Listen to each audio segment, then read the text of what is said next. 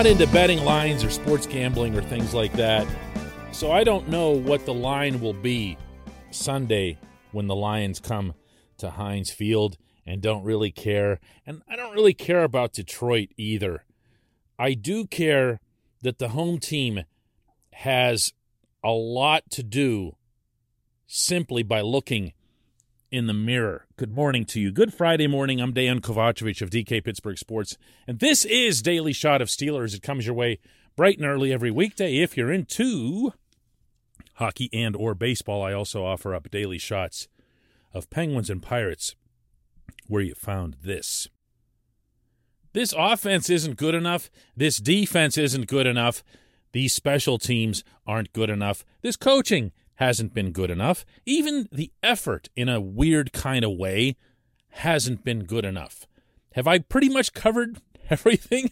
I mean, none of it's been good enough. Regardless of the opponent, regardless of the venue.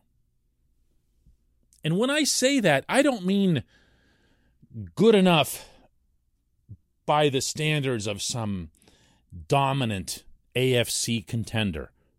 I'm not being naive here. I don't think the Steelers are equipped for that, certainly not with this offensive line, certainly not with the injuries that they have and the recurring issues on defense in particular in that regard, meaning, you know, you need Stephon Tuitt back in order to be a really, really outstanding defense.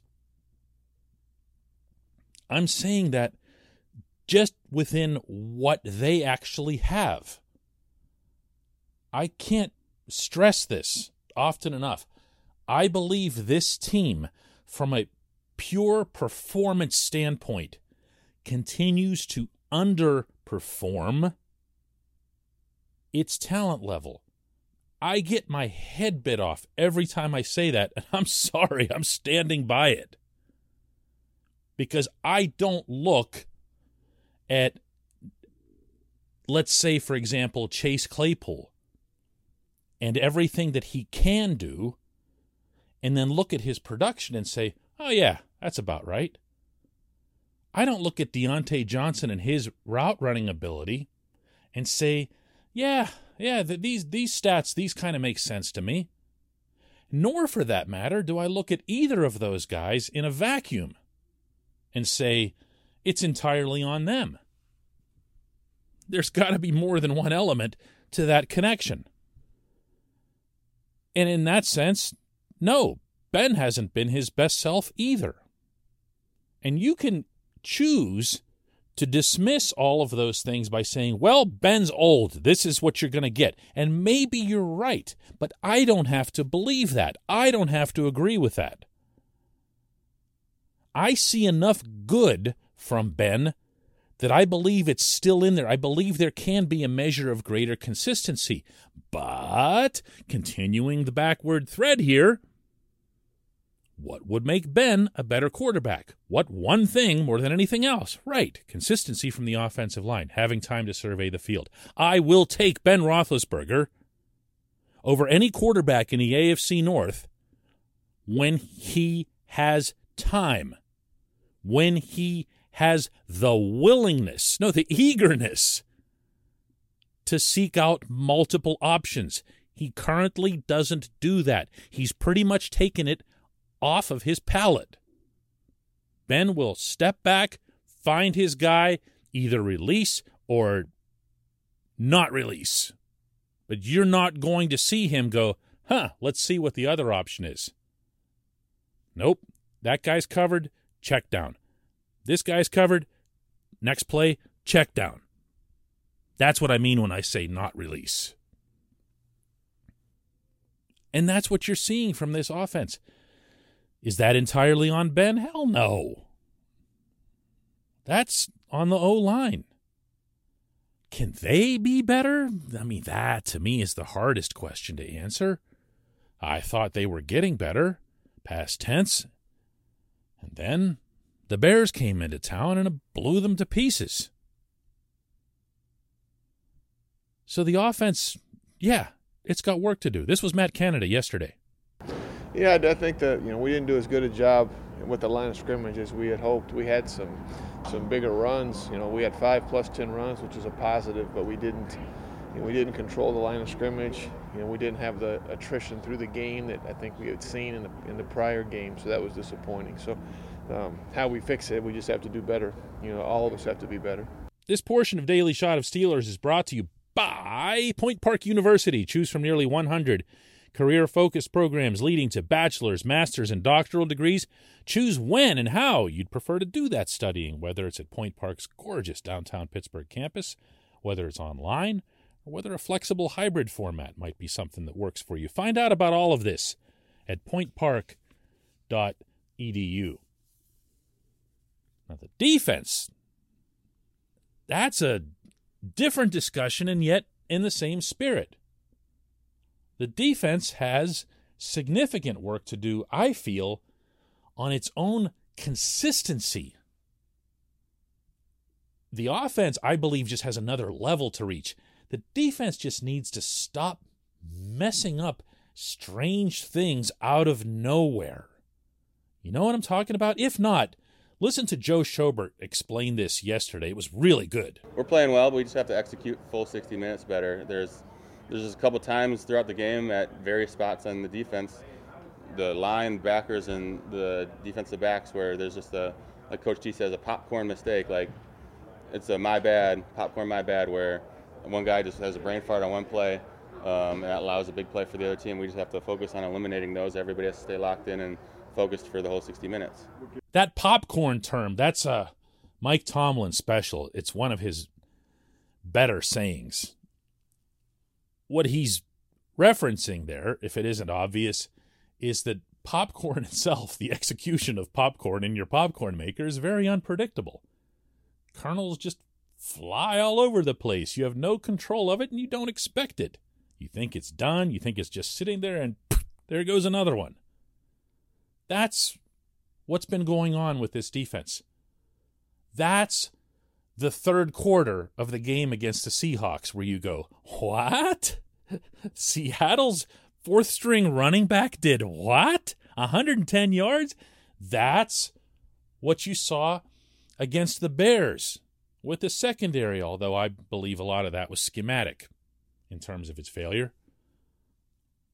But it's one thing after another, and it's not really following any pattern. This is different. This is different. This does have to do with individual player performance. Of course it does. Everything does when you're talking about professional team sports. But I also feel like this has something to do with the lack of a really defined identity, the way the team had both in twenty nineteen and twenty twenty on the defensive side. If you think about what those groups were, they were all about the takeaway. They were all about, we are just going to savage the other team's quarterback. We don't care what you try to do to us. Nothing that you do as an opponent even matters to us. We are going to put a target on your quarterback's chest, and we will win the game that way. We're either going to bring him down, cause takeaways in your backfield, or we're going to force your quarterback into doing stupid things, and we're going to take it away in our secondary. That was it. That was it. And then Buffalo happened, and everyone loved Buffalo, meaning the opener this season. Everyone loved what happened to the Bills, and it was, I'm not going to take it back, really, really smart. There's no way that Josh Allen and company saw coming that the Steelers would stick with a four-man rush on all but two plays the entire day. But that is what happened. And Allen and Stephon Diggs and Cole Beasley and everyone else on the Buffalo side had no answer for it, because they had spent, because it was the opener, probably weeks and months planning for this game and planning for the Steelers to do exactly what the Steelers to do. And, and the Steelers went out there and did something completely different. Great. Wonderful. Worked once. Let it go. Start going after teams again.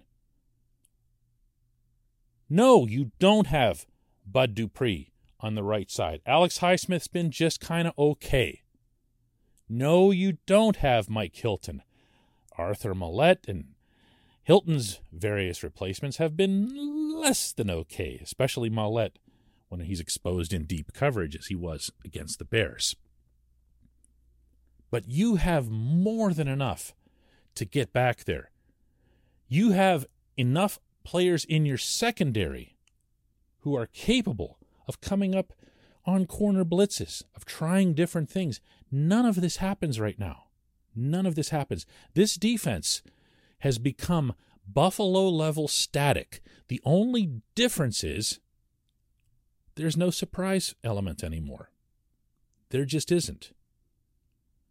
The inside linebackers never blitz. The corners never blitz. The safeties, I don't think I've seen either Minka Fitzpatrick or Terrell Edmonds blitz maybe like a handful of times in the past two years.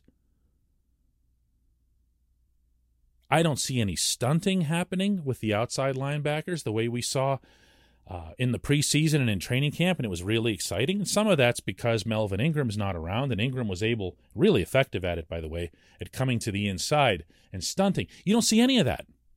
You don't see any of that. So what do you do? Just give up? That's it. We're done. That's got to become this team's identity again. And you can't wait on Steph to come back to pull that off, because for all we know, he might not come back.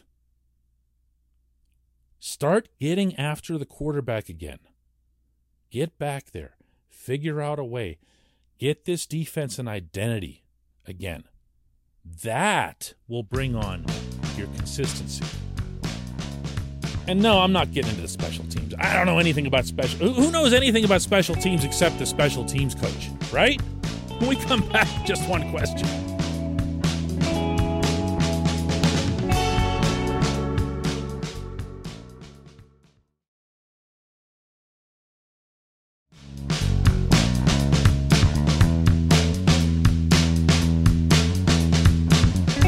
And today's J one Q comes from Lou, who says, is Alex Highsmith having one point five sacks so far unacceptable? This is why I felt trading Ingram was stupid. It can't be all Hayward and T J. They need two more guys, Tuitt and Highsmith, for this to work correctly and go somewhere. You know, Lou, it's a fair point. I mentioned Tuitt, but Highsmith's got to be able to produce splash at that position when you're playing in the three four defense. Uh, it's required. It's not optional. Nobody looks for you to be a consistent contributor or anything innocuous like that when you're a three four O L B. And so far, Highsmith has the one point five sacks. He does have fourteen tackles for loss, which is a decent number through seven games played.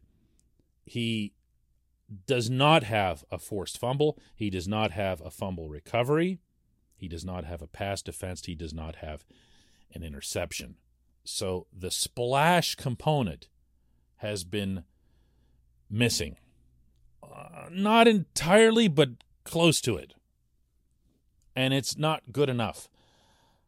When I look at Highsmith and try to zero in on him during the game, meaning live when it's happening, you don't see him getting eaten up.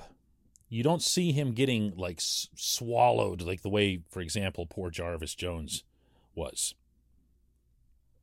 But you also don't see him completing the play.